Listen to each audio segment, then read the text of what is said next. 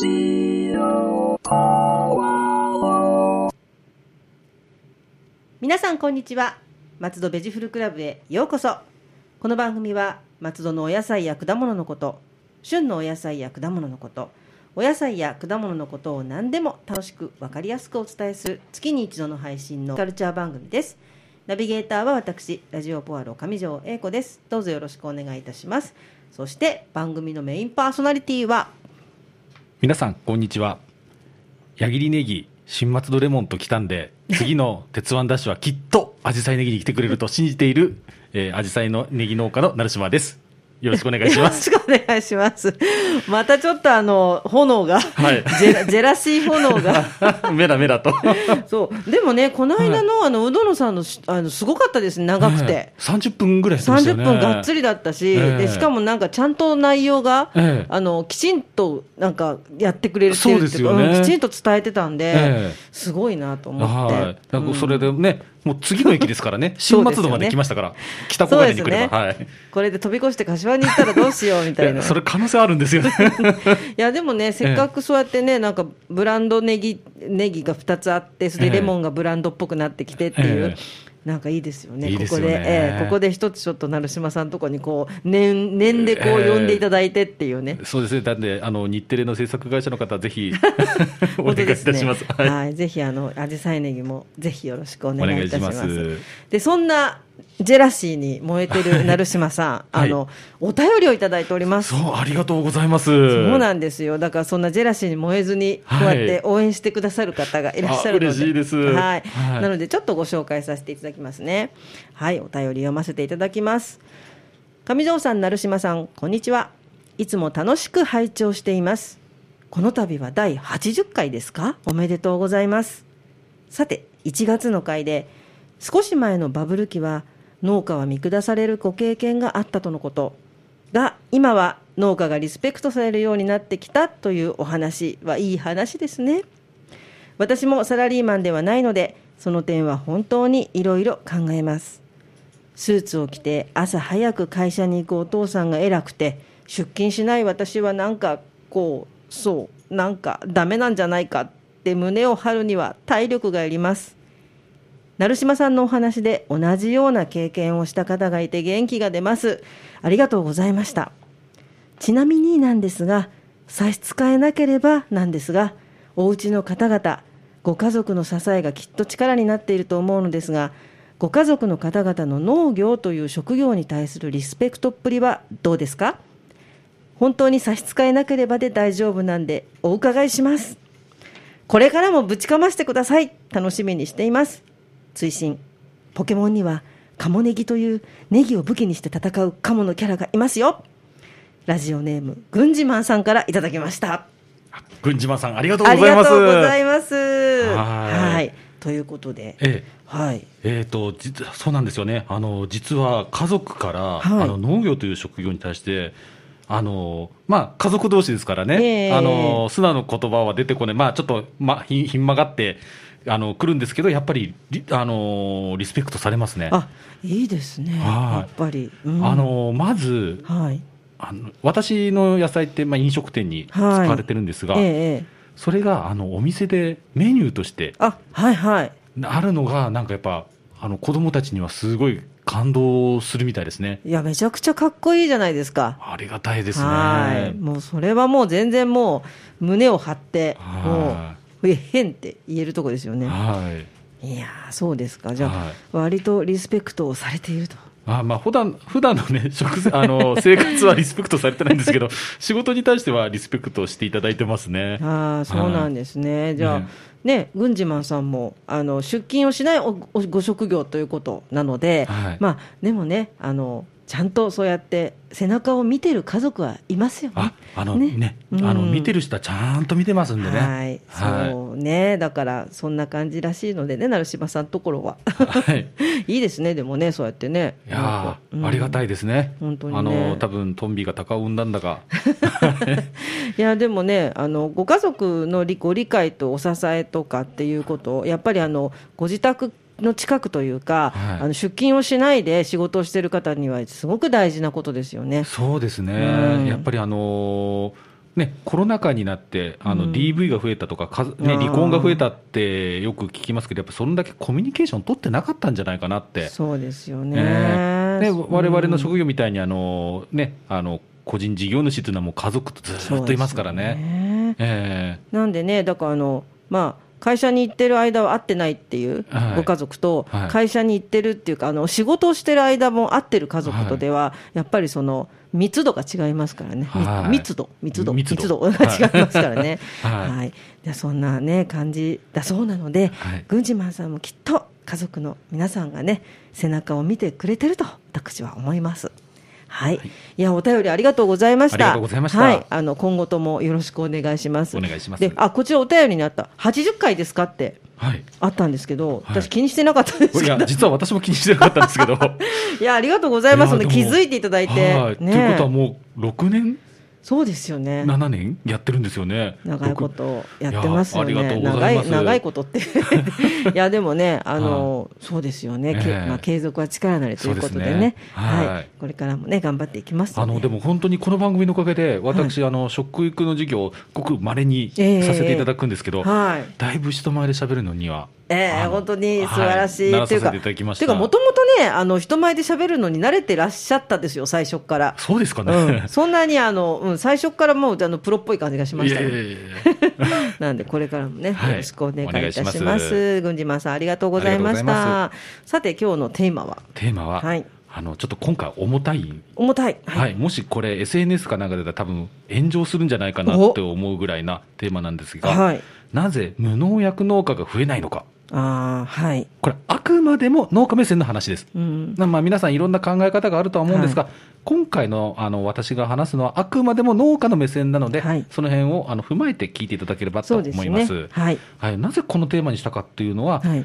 あの農家のあのフェイスブックグループページっていうのはいはいがよくありますよね。ええそれでまあ、あの農薬を使っている農家はええ犯罪者扱いをする人が多いんじゃないっていうテーマが、結構あるんですよ。そうなんですか。はあの私も経験上い。あのやむなく薬をまく時ありますよね、はいはい。えー隣のお家雨戸が一気に閉まります、バタバタバタバタバタ、えー。あーあ、なんかでも、はい。わざわざ聞きには来ないけど、はい。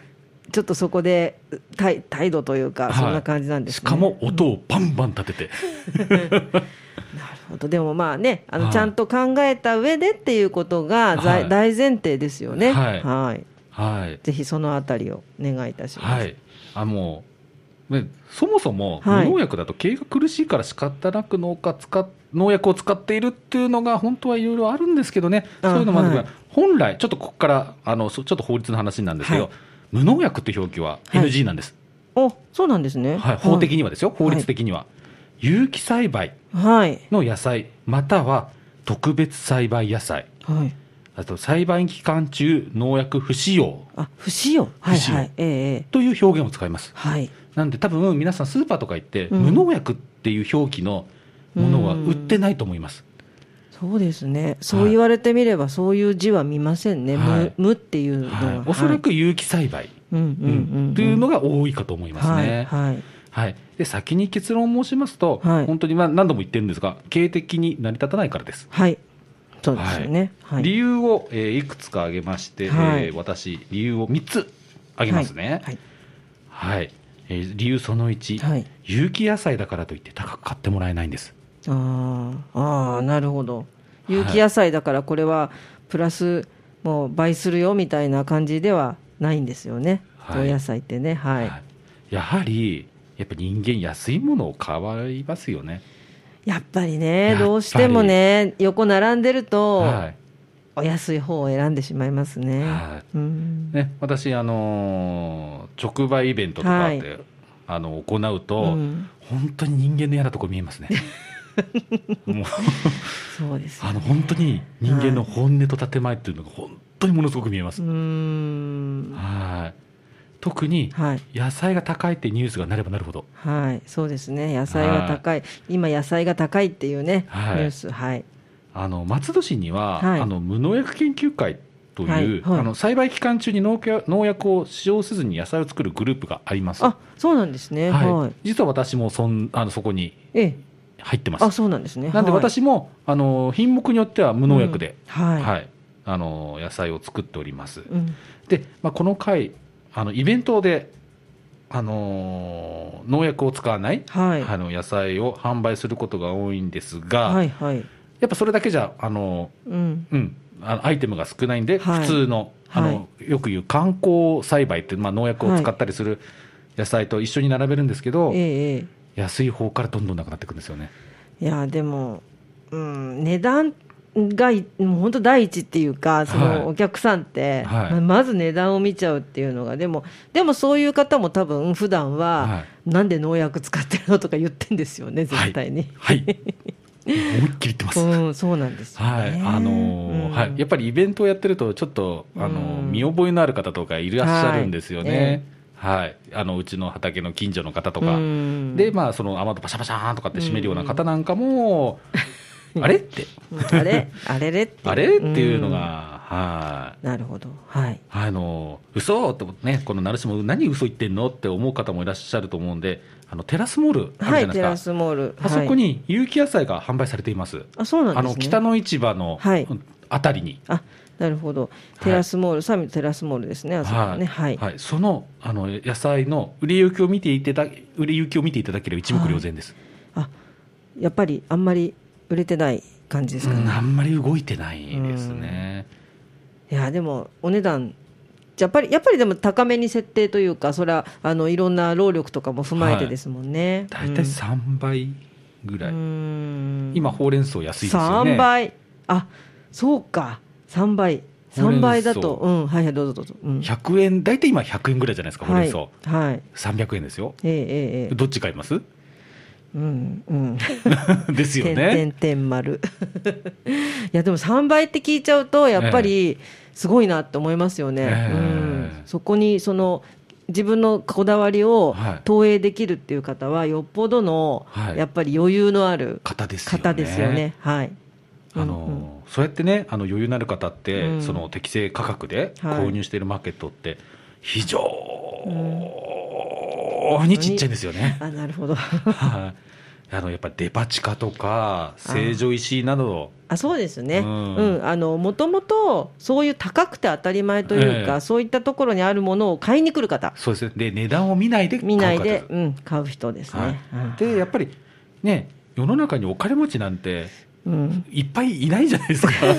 と思います。ですよね。というか、やっぱりそのお金をかける部分の、ええ。その、なんでしょうね、口に入るもの、やっぱ意識高い系、はい。意識高くてお金持ってる系？はい。っていうと、どんどんどんどんこうね、ちっちゃくなってきますよね。ちっちゃくなうん確かに。あの我々、はい。あくまでも農家ですよ、農家からすると、はい。意識高い系が一番怖いんです、意識意識高い人はいいんです、高い人へですね。高いか。系がダメなの 高い系統の人。はい。わかります。ははい。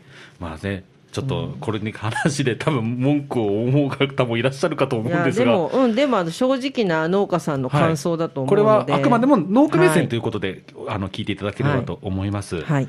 はいえー理由に、はい。えー収量が安定しない。うーん。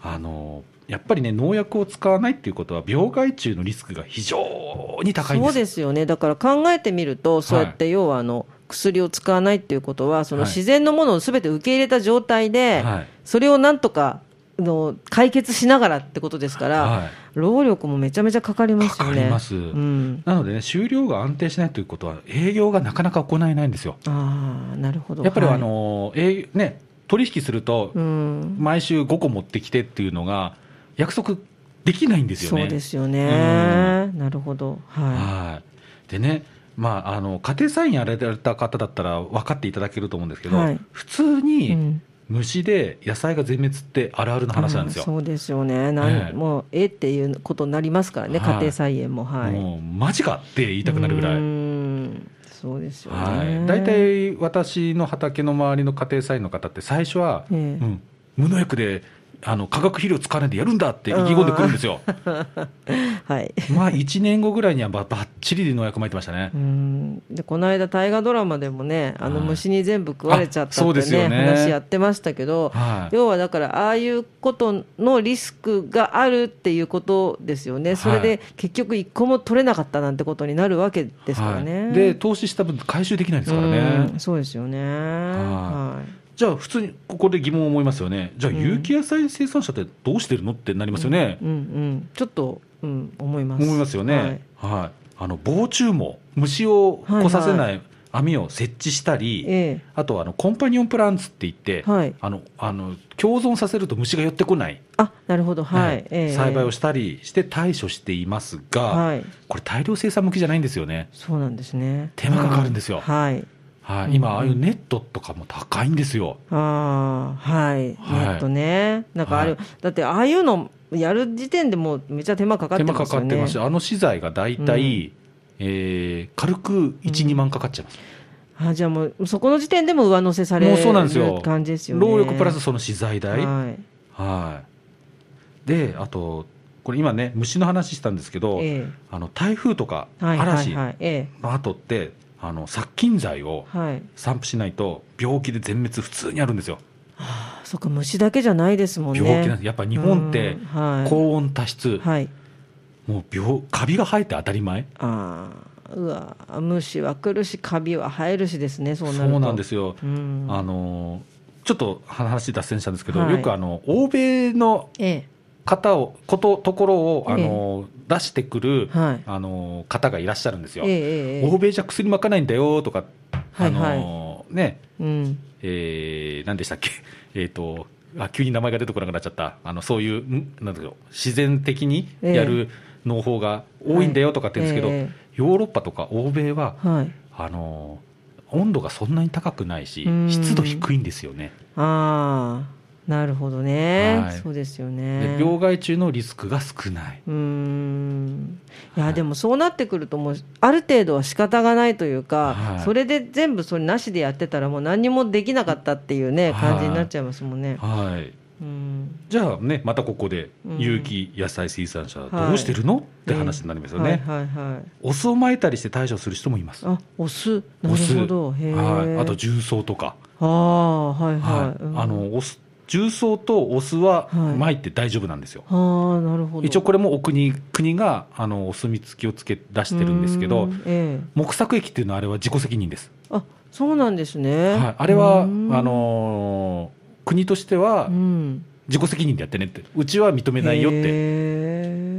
なるほど。よくね、あのー農業のね、あのー特集した番組とかで、はいうん木作液撒いてたりしますけど、うん。うん、あれはあのもしあれ木作液が原因としてはい何か出た場合は、ええ国としては守れませんよっていうスタンスなんですよ。はあ、自己責任ね。自己責任ですよね。はいうん。あとね、実ははい。以前も、以前の回でもお話ししたんですけど、えええ有機ジャス法っていう法律があるんですけど、えはい。有機ジャス法。はいはい。で農薬が使えるんですよ。え、有機なのに？はい。おうなんだろう。銅剤、ええ銅、どうあ、どう銅、はい銅はを成分とした農薬が、はの種類で、ええあの撒いても、うん。むあの農薬を使用してないって言えるものがあるんですよ。あ、じゃあちょっと隙間というか。ああもう完全に隙間ですねはい。なるほど。はいうん。えーでも、いや、でもいろいろ、それでも大変ですよね。大変です。うん確かに。はい、うんで虫もそうなんですけど病気ってあっという間に伝染するんで、そうですよね。はうわ怖いんですよ。ははい、で野菜販売のビジネスって、い。はい。やっぱり安定供給が一番あの言われるんですよ。これはまあ、使う方というか、はい仕入れる方としては、安定してないと、はいそっちも困っちゃうっていうのがあるとは思うんですけどね。はい、実うん私、過去の経験で台風でダメになった時に、すっごい怒られたことあります。そう台風でダメになったのに怒られてもっていう。ええなんで来ないんだって。それは台風じゃんって。本当ごめんなさい。いやーでもね、ええだからそのお天道様のね、あええのご機嫌というか、あえのえ空のご機嫌まで謝らなきゃいけなくなってしまうというねは、い辛いですね。でね、そもそも農薬が使われた経緯を振り返ってみようと思います？はい、え戦前、農薬が少なかったんで、ええあの病害虫によるあの食料生産が不安定で、それを解消するためにはい。使われ始めたんですよね。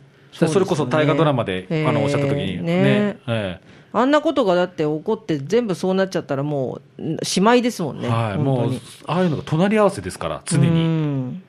んもうね、確実に、ね、と収穫できるっていう保証がなかったんで、よくあの神頼みとかしてたそうですよね。状態だったんですよねうんで、あのー農薬を使うようになって安定供給ができるようになったら、人間バカだから必要以上に使うようになっちゃうんですよね。なんかわかる気がする。それがあればみたいな。そうなんですよね。だから備えあれば憂いなしみたいな感じでうん。で、環境問題まで起こしてしまった経緯があって、今の皆さんのその農薬に対するアレルギーっていうのが、すね。だから、はいあの素人は、はい。農薬もそれこそ、だまあ、農薬って言っていいのか分かんないけど、除草剤だったりとか、はいなんか、とにかく何か一つ話題になると、はい全部悪いみたいにそうなんですよ思っちゃうんですよ。はい。でね、あのなんかちょっと問題になると、あはいじゃあもうそれも全部農薬のうちでしょっつって、はい。そういうあの感情になるのはなんとなくあのはい分かります、周りを見ててもそうだし、はい。うん。それがちょっと怖いんですようね。んで我々は生産者として言うと、あそういう感情を持たれるのが本当に怖くて。ですよね。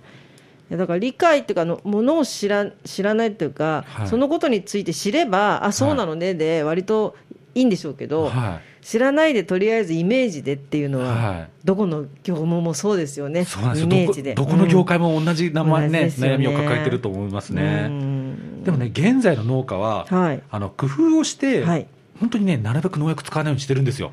いやもうこれはね、声を大にして、皆さん、言った方がいいですね、ええうん、それはもう必要最低限のことと、うん。で、この時期はい。出そうだから、うん一回ここでかけとけば、あとかけないで済むからっていう感じでかけてたりとかするんで、はい、はい、本当に皆さん、私も含めて気をつけてやってるので、はい、はい、誤解のないようにと。そうですよね、ええだからそのいわゆるその高度経経済成長だったりとかも、はい。工業製品もそうですけど、はい。要はその公害になるとか、い。農薬の害だとかって、そこだけがクローズアップされて、でも、ええ。ただそれってもう、それ学んで人類また違うっていう方向ですよね、だから、はい。ずっとそのままじゃないと思うので、はい。はい、わかります。はい、なんでね、本当、農家的には本当、農薬はリーサルウェポン的な存在なんですよね。最終兵器ですね。最終兵器ですね。うんうん。なるほどです。はい。うん。なんでね、そんなにあの農薬撒いてるからって、あの悪人扱いをしないでください。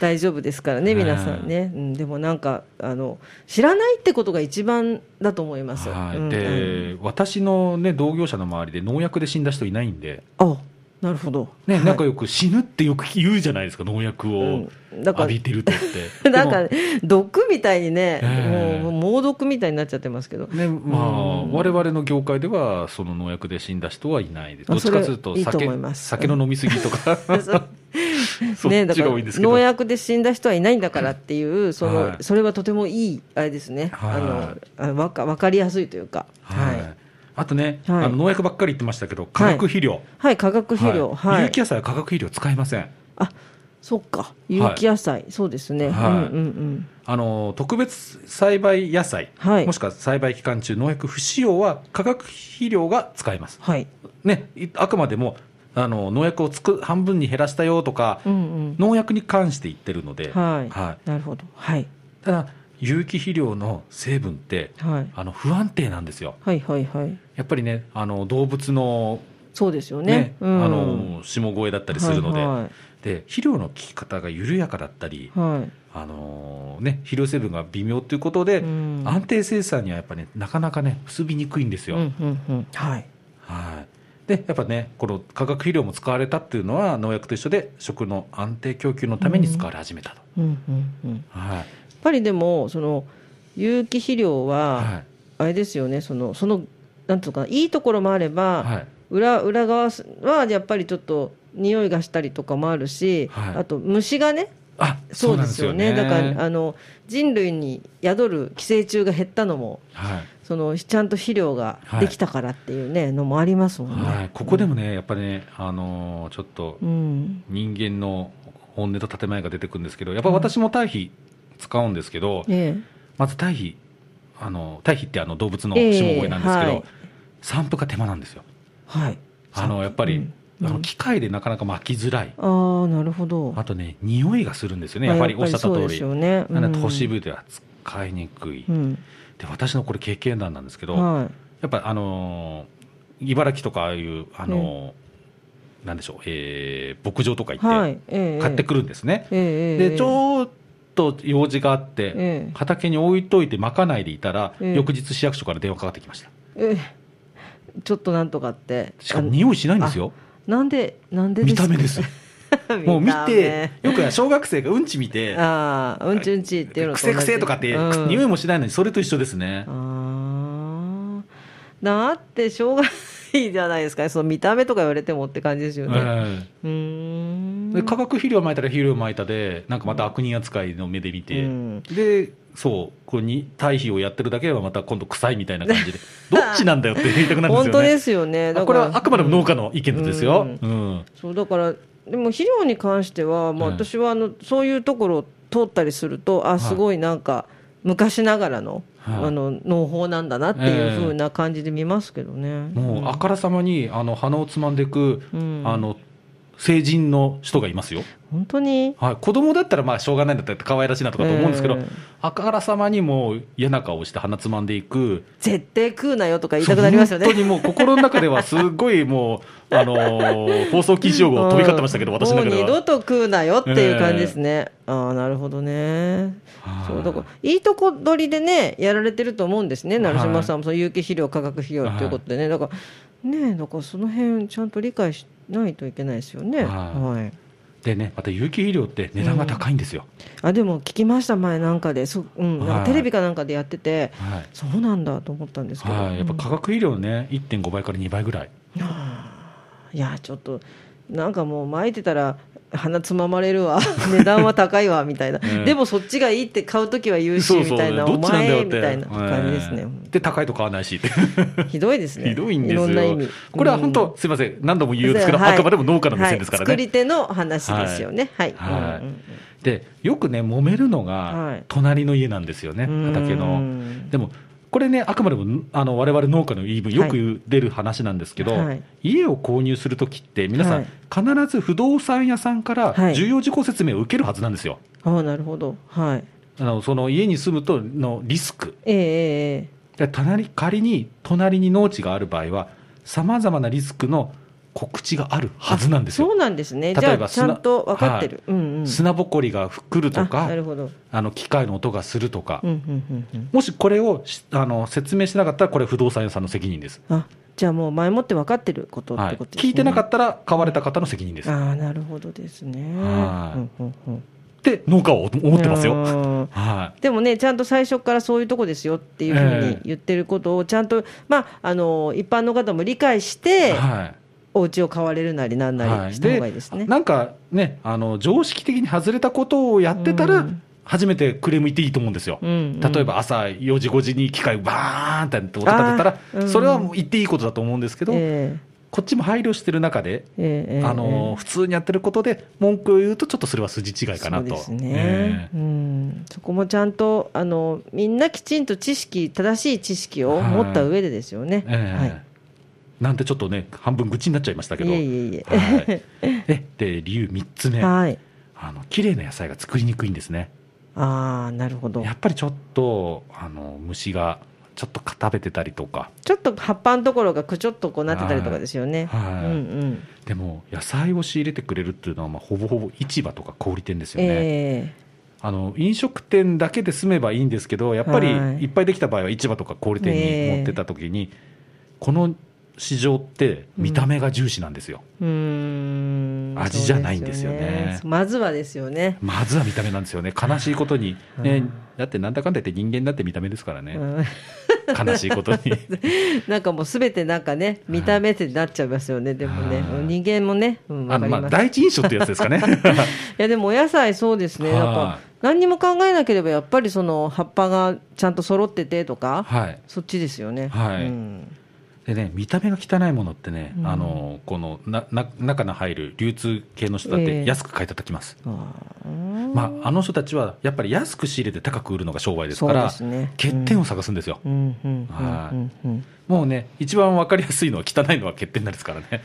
いやーでもね、はいだってそういうふうにきちんと作るこ作る作れないからこそのっていうか、はい。自然に任せてるからこそのっていうのがあるのにね。はい、これが悲しいことなんですようねん。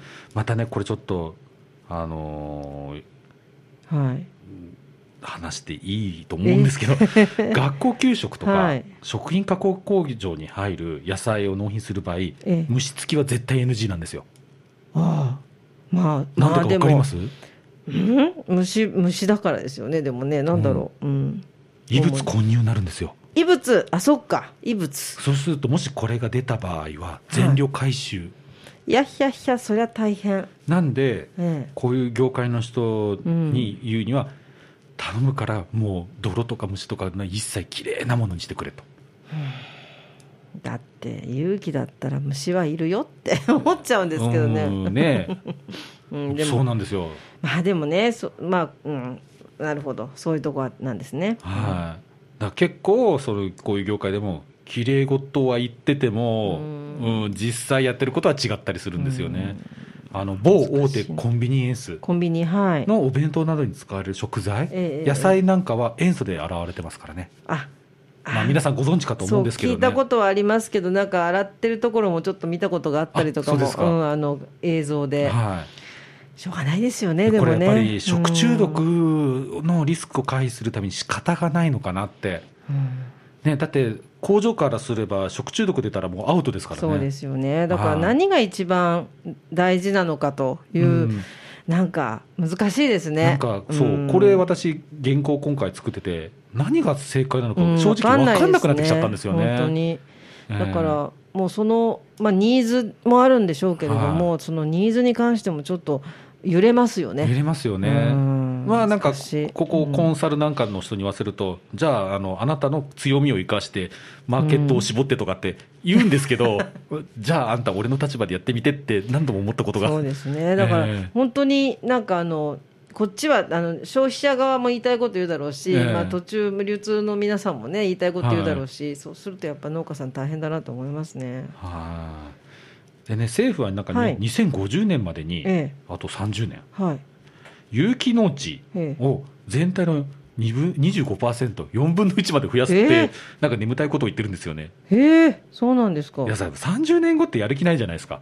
うん。大体あのそのまま同じ職種にいる人も絶対いないだろうし。絶対これ言った人移動してますよね。移動してるし辞めてるかもしれないし、ええそうなんですね。でも、もしこれ本気でやるんだ、あったら、はい。あの農家に押し付けるだけではなくて、ええあの虫がついていても多少高くても消費者とか小売店に買ってもらえるような啓蒙活動が絶対に必要だと思いますね。そっちだと思います、ええ。やっぱりその知識はい。と、あと、その情報をちゃんとし知らせるというか、はやっぱり何にもそのイメージだけでね、えあの怒られたりとか、はい。うん、そういうことになっちゃうわけですからね。